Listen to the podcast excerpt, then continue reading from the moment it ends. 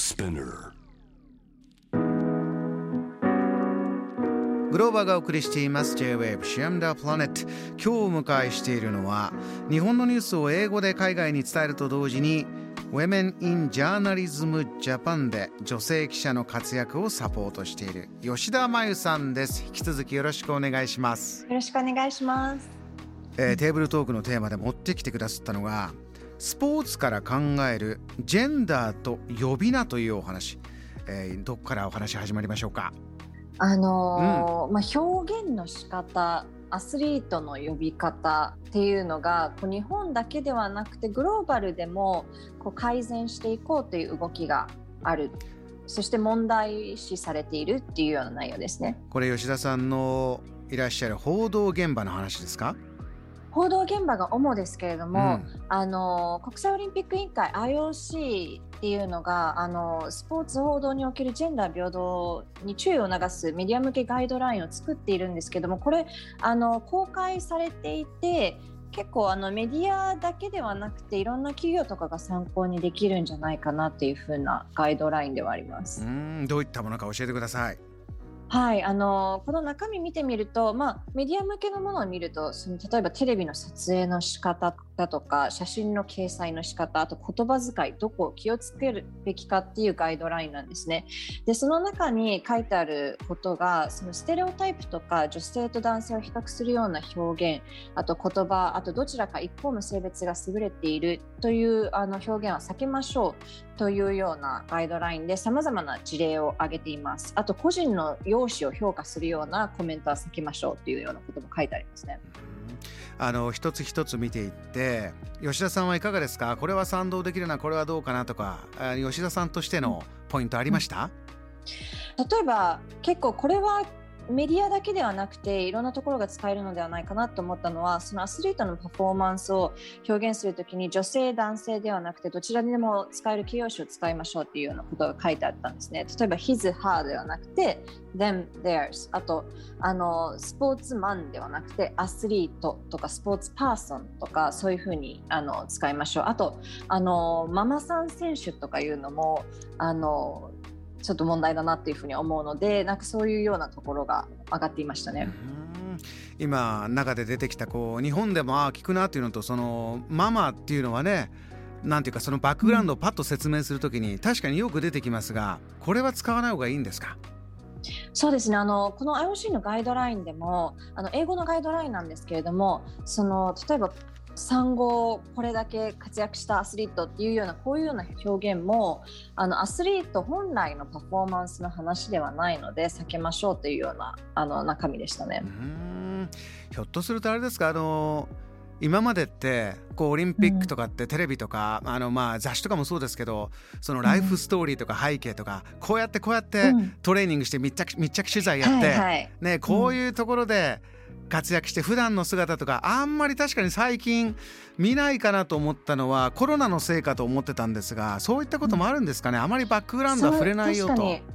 うん、ただ、まあ、一方でそういうとこう家庭を取り上げることによって大変な育児との両立っていう点をあの取り上げるっていう点ではこういう女性が活躍しているんだっていうのようなことをあの報道するっていうのはあのある意味大切なことだと思うんですけどもこの五輪において五輪っていうオリンピックの報道っていうところだけを見ると、まあ、そこはいらないんじゃないかな。その例えばあの東京大会を振り返ってもあの日本のメディアではやっぱりまだママさん選手とかなんたら王子とかいう表現は残っていてあのこれ日本だけの問題ではないないんですね。あの冒頭の IOC のガイドラインにも例えばその先ほど申し上げた通り産後にもかかわらずこの成績を残した選手っていうことを紹介した英語記事もあの bad example として扱われていましたしあとアメリカの NPR の記事では今回北京大会であのメダルをかっさらっていたあのスキー選手のアイリーン・グーが中国メディアにしょあの紹介された時に Ice Princess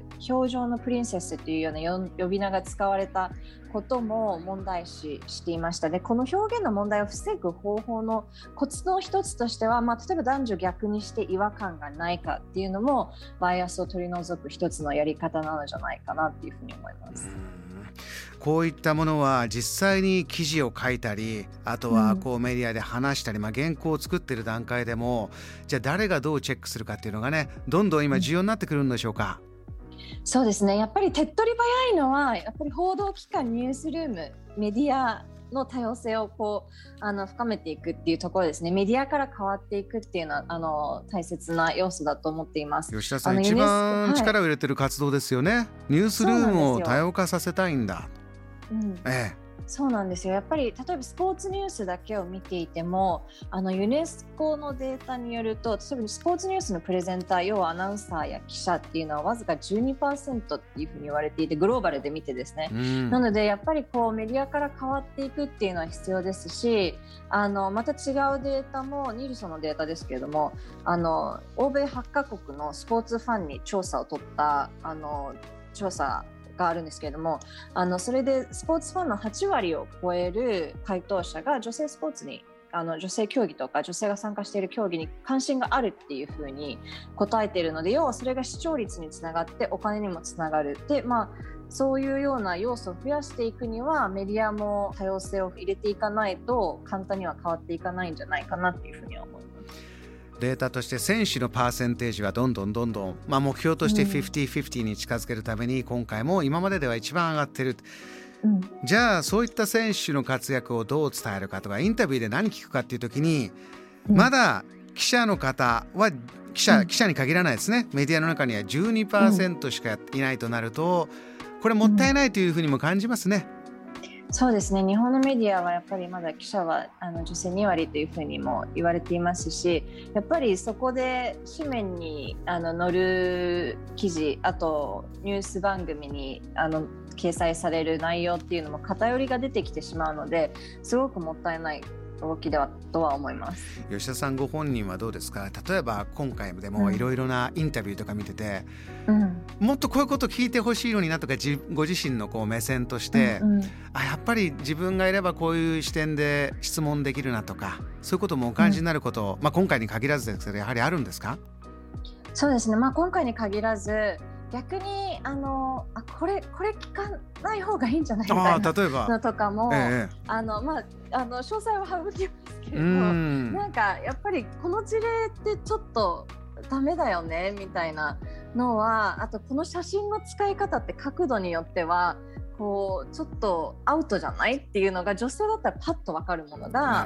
分からずに例えばそれが炎上してしまったりとか、はい、そういうようなこともあるのでそういうやっぱり記者を増やしていくいろんなその女性だけではないですけれども、うん、男性の中でも多様な人を増やしていくあの年齢もそうですしっていうのはやっぱり視聴者の関心にもつながると思うので大切なことだと思います。そうですね、えー、魅力をどう伝えるか。そうそうこれが聞きたかった、うん、これが見たかったっていうのがもっともっとあるはずなんだと、でこれは伝えない伝えるべきではないというのもそこには、えー、表と裏ですからあるんだよというお話です。